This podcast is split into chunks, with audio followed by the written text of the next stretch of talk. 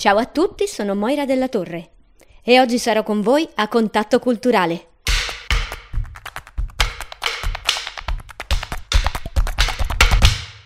Era un bosco parecchio lontano dall'ultimo villaggio della valle. Era bellissimo, ma nessuno aveva mai calpestato i suoi sentieri, nemmeno d'estate. D'inverno poi era desolato, non si vedeva nemmeno l'ombra di un'impronta umana nella neve. C'erano solo alcuni animali coraggiosi, che sfidavano il freddo girovagando tra gli alberi spogli in cerca di cibo. Una cosa in particolare rendeva speciale quel posto. Aveva la fama di essere stregato. Successe che una sera un viaggiatore solitario, non lontano da quel bosco, fu sorpreso da una tormenta di neve, con tutto quel bianco che ben presto sarebbe diventato nero perché stava scendendo la notte. Lo sventurato aveva perso il sentiero. Si guardò intorno. Non si vedevano neppure le poche luci del villaggio. Era dunque difficile orientarsi. Malgrado ciò non poteva fermarsi e decise così di proseguire verso l'ignoto, nella speranza di trovare un rifugio da qualche parte. Intanto il vento gli soffiava contro più forte che mai e la neve pizzicava il suo viso gelato. Dopo aver camminato a lungo, si trovò inaspettatamente all'entrata del bosco stregato. Non appena vi mise piede, il vento cessò. La neve ai suoi piedi era insolitamente luminosa. Strano, pensò. Non c'era neanche un filo di luna. Guardò in alto e gli apparve lo spettacolo più bello che avesse mai visto.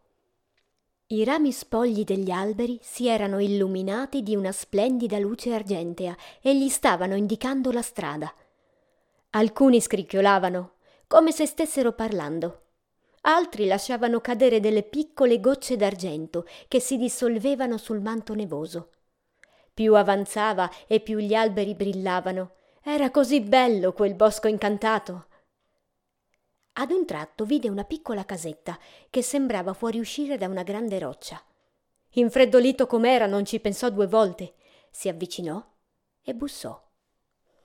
E là? C'è qualcuno? Mi sono perso. Nessuno rispose. È permesso? Vi prego, ho bisogno di scaldarmi. Potrei fermarmi per la notte? Ma non ebbe risposta. Dalla finestra però si intravedeva un bel caminetto acceso. Qualcuno doveva pur esserci. Un momento, pensò. Come potrebbe esserci qualcuno? Non c'è segno di presenza umana qui fuori, non un'impronta, né una pala da neve. Tuttavia si direbbe che qualcuno abbia pulito l'ingresso. Alla fine prese coraggio e in silenzio entrò. Era una casetta deliziosa, così ben tenuta. Una piccola reggia in mezzo al bosco innevato. Il viaggiatore trovò sul tavolo una tazza di latte caldo come se qualcuno lo stesse aspettando. Bevve il latte con gusto, si tolse gli abiti bagnati e si addormentò davanti al camino. Il mattino dopo, sul tavolo c'era di nuovo una tazza di latte caldo e anche dei biscotti. Allora fece colazione, si vestì e prima di partire disse Grazie per la tua generosità. Chiunque tu sia, sarai ricompensato. Stava per chiudere l'uscio quando udì una voce. Prego! Allora qualcuno c'è, lo sapevo. Dove sei? chiese entusiasta il viaggiatore. Te ne vai già? Così presto? rispose la voce. Beh, potrei restare, ma con chi ho l'onore di parlare? domandò, e la voce replicò con gioia. Accomodati dunque! L'uomo però insisteva. Chi sei? Dove sei? Oh, quante domande! Sono io e sono in casa mia! ribatté la voce un po' seccata. Non ti vedo, replicò, cercandolo in tutta la casa. La voce aveva voglia di scherzare. Ah no? E dire che sono proprio qui. Ora invece sono qua. Anzi no, qui sopra la tua testa. Il viaggiatore cominciava ad innervosirsi. Ehi, ti prendi gioco di me? Fatti un po' vedere. Quella figura invisibile continuava a piroettare per tutta la casa senza fermarsi un attimo, finché alla fine decise di mostrarsi, o meglio, di materializzarsi. Eccomi qua, disse timidamente. Ma tu sei un angelo. Già, rispose il corpo celeste. Allora l'uomo capì come mai quel bosco fosse tanto speciale. Ecco perché non c'erano orme nella neve. Perché sei qui? gli chiese. Lontano da tutti, in questo posto isolato. Poi guardò le sue ali. Erano seriamente rovinate. L'angelo raccontò la sua storia. Un giorno d'inverno di qualche anno prima decise di farsi un giro sulla terra. Durante la discesa, però, si ritrovò improvvisamente in mezzo alla bufera. Perse il controllo delle ali e si mise a scendere velocemente, sbattendo a destra e a sinistra, senza vedere dove stava andando. La sua caduta terminò bruscamente, con qualcosa di spinoso sulla schiena. Le sue ali si erano impigliate tra i rami di un albero. Infine capitombolò a terra, nella neve. Non si fece male, ma le sue ali erano definitivamente rotte e non poteva più volare. L'angelo vagò senza meta, in mezzo al bianco, in cerca di un riparo. Dopo molto viaggiare si fermò e si addormentò esausto. Quando si svegliò, si trovò come per magia proprio dentro la casetta. È una storia triste, rispose l'uomo commosso. Bisogna assolutamente aggiustare le tue ali. In cielo saranno preoccupati per te. Non sono mai venuti a cercarmi, ribatte l'angelo. Questo bosco è così strano che nessuno ci mette piede. E poi li ho visti giù al villaggio. Tutti gli abitanti sono spaventati e avvertono i viaggiatori come te. Attento al bosco incantato, è un luogo oscuro, rimarrai stregato. E ogni volta scappano. Dicono di udire delle voci provenire dal bosco e, e, e hanno paura. Ma quelle voci sono io. Quindi grazie per non essere fuggito da me. Il viaggiatore non aveva il benché minimo pensiero di abbandonarlo. Non ti preoccupare, ora dobbiamo pensare alle tue ali. Dimmi, Angelo, come posso aiutarti? L'angelo sapeva benissimo di cosa aveva bisogno. In questo bosco c'è un albero diverso dagli altri. È l'albero della primavera. È sempre verde anche d'inverno ed è pieno di fiori profumatissimi. In cima c'è un fiore che in realtà è una farfalla, la farfalla di neve. Mi servirebbe una manciata di polvere delle sue ali. Lei si muove solo con il vento. La troverai. Per condurla qui dovrai cantare e lei ti seguirà. Qualche giorno dopo si alzò il vento. L'uomo si incamminò in quel bosco deserto e freddo, alla ricerca dell'albero della primavera. Mentre camminava, gli alberi mossi dal vento discutevano tra di loro, con inquietanti scricchiolii e movimenti dei tronchi avanti e indietro. Il viaggiatore ascoltava con attenzione ogni cigolio, magari avrebbe potuto cogliere qualche segnale. Poi cominciò ad annusare nell'aria gelida un profumo buono, di fiori, di primavera. Era una fragranza fresca, un intreccio di gelsomino, fiori di pesco e di ciliegio. Come un orso che fiuta il miele, non poté fare a meno di seguire la scia. Si trovò di fronte ad un magnifico albero pieno di fiori bianchi e gialli e grandi rami che ondeggiavano nel vento. Stupito, Spalancò gli occhi dinanzi a tanta meraviglia e rimase a guardare l'albero senza dire una parola. Per un momento dimenticò il motivo per il quale era arrivato fino a lì. Poi si riprese e pensò a come avrebbe trovato la farfalla di neve in mezzo a tanti fiori. Allora si mise a cantare. Mariposa de nieve te pido ayuda. Hay un ángel enfermo y en su casita lo vi llorando. Lo vi llorando y dijo, ¿por qué eres triste? Tengo mis alas rotas y ya no puedo volver al cielo. In quel mentre, pian piano, un fiore si staccò dal ramo più alto e scese volteggiando, leggero ed elegante. Non era un fiore, era la farfalla di neve che danzava sulle note intonate di quella melodia. Senza esitare un momento, continuò a cantare durante tutta la strada del ritorno, guidando la farfalla fino alla casa dell'angelo. Volver al cielo, sabes, no es imposible. Quiero cuidarte, amigo, y no te dejo y no te olvido. Amico mio! gridò l'angelo pieno di gioia. L'hai trovata! Non smettere di cantare, fa che la farfalla danzi sopra le mie ali. La farfalla di neve si mise a danzare attorno all'angelo. Delicatamente la sua polvere benefica cosparse le sue ali ammaccate, riparandole alla perfezione in breve tempo. Il viaggiatore smise di cantare. La farfalla di neve si appoggiò dolcemente sulla sua mano, come per salutarlo. Poi se ne tornò nel bosco. Eccoti bello e nuovo, caro angelo, disse felicemente. Ora puoi partire. Eh già. L'angelo si rattristò. Non preoccuparti, lo rassicurò lui. Hai fatto tanto per me, mi hai salvato la vita. Non capita tutti i giorni di incontrare un angelo sulla terra. Desidero chiederti soltanto una cosa. Sarei onorato se potessi abitare qui nella tua piccola casetta. Così quando vorrai potrai venire a trovarmi. Bada però la prossima volta che non ci sia la bufera, disse sorridendo. All'angelo piacque molto l'idea. Oh sì, te ne prego, rimani, che bello. Io verrò a trovarti sempre. Grazie, con tutto il mio cuore, grazie. Benissimo, disse infine il viaggiatore. Ora però devi partire. In cielo ti staranno aspettando. Avrò cura io della casetta, che sarà sempre tua, la casa dell'angelo. Arrivederci, amico mio. A presto.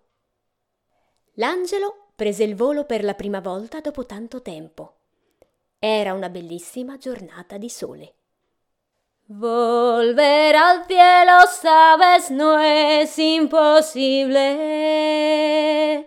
Quiero cuidarte, amigo, y no te dejo y no te olvido. Buongiorno a tutti e ben ritrovati con una nuova puntata di Contatto Culturale. Quest'oggi abbiamo con noi un'attrice, Moira Della Torre. Ciao Moira! Ciao Luigi, ciao, ciao a tutti. Benvenuta alla nostra trasmissione. Moira, ehm, ci parli un po' di te, com'è nata la tua carriera d'attrice?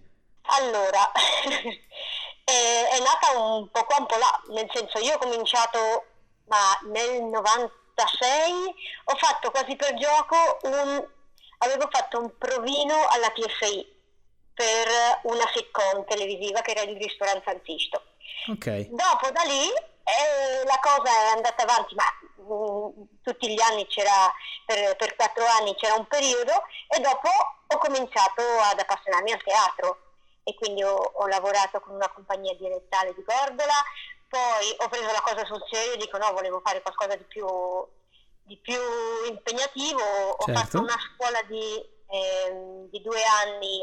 Prima ho fatto un anno di scuola di Mitri, okay. poi ho fatto un, una scuola di clown in Spagna, a Ibiza. Okay. e poi ho fatto due anni una scuola di Jacques Lecoq a Padova. E okay. visto che non mi bastava, quando sono tornata, poi ho fatto di nuovo e sto ancora lavorando con il regista di Mendrito Diego Villicorna, per sì. la quale faccio parte anche della compagnia concreta. Ok. Quindi lui tiene dei corsi eh, settimanali, che è una scuola, praticamente è una, è una scuola mm, di teatro, sì. e fa dei corsi, dei laboratori. E io ho fatto per qualche anno il laboratorio e poi sono entrata a far parte della compagnia, quindi lavoro sia per conto mio che con la compagnia concreta diretta da Diego Villicorda. Il, il, tuo, il tuo lavoro attoriale si basa anche molto sull'utilizzo del corpo, immagino. sull'utilizzo del corpo, eh, corpo e voce insieme praticamente, sì. Ok. L'utilizzo del corpo in quanto eh, mh, movimenti eh, in base a, alle situazioni dei personaggi, a, a, mettere in moto che ne so, gli elementi della natura, gli oggetti, tutto quello che serve il corpo lo può fare praticamente, che sia un oggetto, che sia il vento, che sia la pioggia, che sia eh, anche solo dare voce a un personaggio bisogna avere una certa postura o certo. ecco, insomma, tutto questo il corpo già da solo lo può fare e la voce poi segue. Ci hai proposto qui quest'oggi, abbiamo, abbiamo, aperto con questa tua storia, ci vuoi parlare di questa storia? Sì.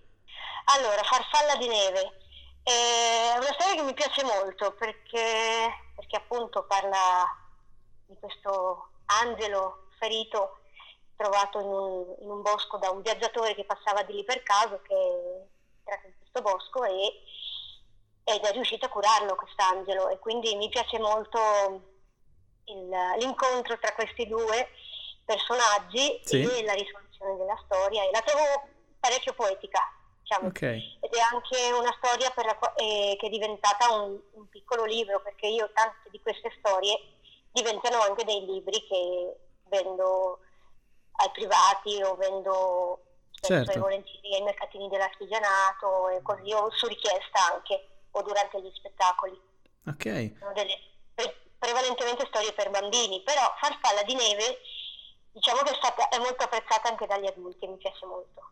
Quale eh, rapporto hai tu con, con, i bambini? Il teatro è chiaramente un'arte a 360 gradi, ma ehm, in queste storie hai detto sono anche tante per bambini. Ma i bambini, i bambini danno tantissimo, i bambini sono sono, sono divertentissimi mm. eh, sia a livello di, eh, di, rapporto che adesso appunto ho anche avuto la fortuna di cominciare un, un corso di teatro per bambini okay. e, all'interno di un percorso scolastico e, e, ti danno tantissimo perché hanno un sacco di idee e dopo è difficile frenarli perché quando vedi che hanno l'entusiasmo e così poi a frenarli è un po' dura però, però, è bella questa cosa, è bella perché, perché, si vede che ci tengono, che gli piace, che è una cosa nuova per loro, è un altro modo di giocare, perché è un gioco alla fine, con i bambini, specialmente con i bambini, il teatro bisogna giocarlo, ma non solo con i bambini, ma per far passare il messaggio bisogna, bisogna giocarlo. Sì. Spesso anche durante gli spettacoli eh, tanti fanno delle domande, si immedesimano i personaggi, seguono la storia in modo molto molto attento e no, no, è, molto interessante. Quindi pensi che sia, cioè il teatro è un'arte eh, importante comunque per la crescita dei bambini? Assolutamente, secondo me è importante per tutti, assolutamente, però certo. a partire già dai bambini è un punto di vista molto interessante e il teatro e alla fine è il raccontare una storia, perché quello che faccio io principalmente quando faccio per conto mio è raccontare storie. Certo. Quindi cioè, l'interpreto non è che le, le leggo, le prendo una storia, spesso le scrivo appunto come farfalla di neve e, e, le metto in movimento, le metto in scena, che poi tra l'altro Farfalla di Neve è l'unica, è forse una delle poche storie che racconto da seduta, tutte le altre mi muovo, mi sposto, cambio i personaggi, cambio le voci. Okay. Farfalla di Neve è molto più eh, tranquilla, diciamo, una storia tranquilla. Certo. Ecco. Che cosa ha dato il teatro a Moira della Torre in questi anni? Oh, mi ha dato tantissimo, mi ha dato la possibilità di esprimermi, di, di, di tirar fuori eh, ma tante cose, devo dire anche grazie alle persone che ho incontrato, specialmente a Diego Villicorna che, che mi dà ancora tantissimo tuttora, sì. che tira fuori cose che magari da dentro non si vedono, ma lui come regista, come occhio esterno, vede, vede e, e, e, quando ti dice ma guarda che è così, quel personaggio è così, e tu dici ah ma cavolo è vero, non, non, non mi ero resa conto.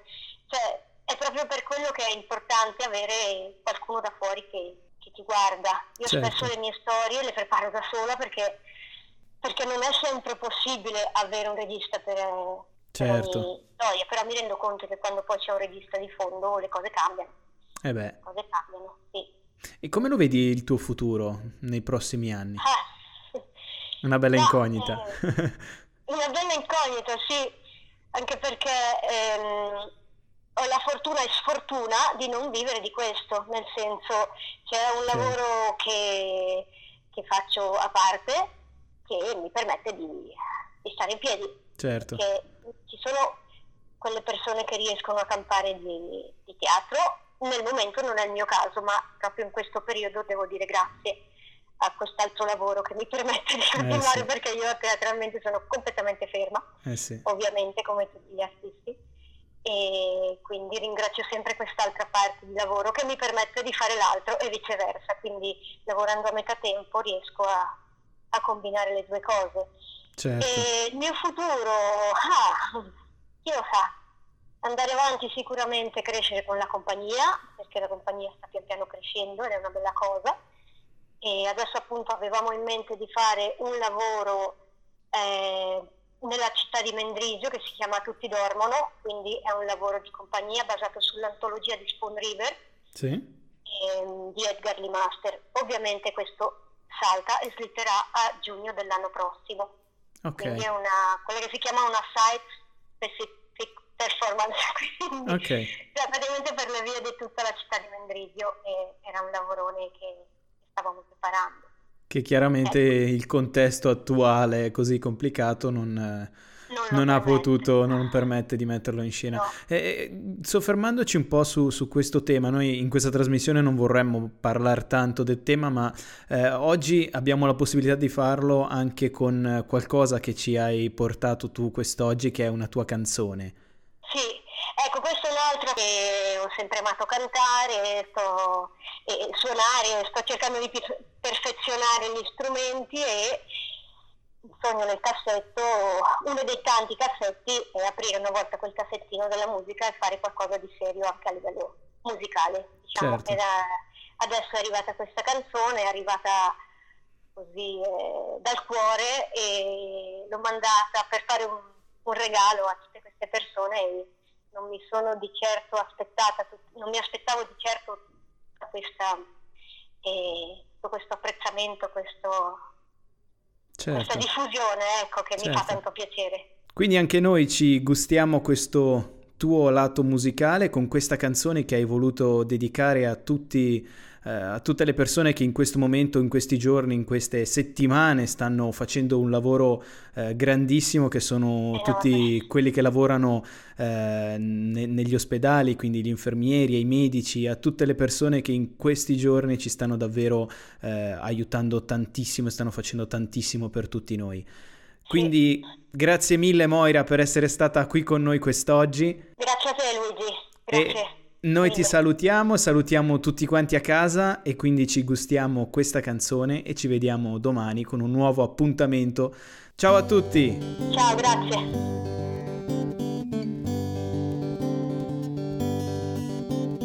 Eroi dei nostri giorni, eroi silenziosi, sfidate ogni giorno la paura. A denti serrati e con occhi un po' stanchi che guardano da dietro ad un vetro. Giorno e notte ininterrottamente combattere al fronte una guerra che nessuno voleva. Quell'umana voglia disperata di salvare il mondo che pare si sia fermato qui. Senza di voi come faremmo? Senza di voi non siamo più nessuno. Voi che donate aria e speranza trattenete la vita per non farla fuggire. In piedi dall'aurora al tramonto e dal tramonto all'aurora. Per voi non c'è ora, per voi non c'è tregua, passerà, finirà.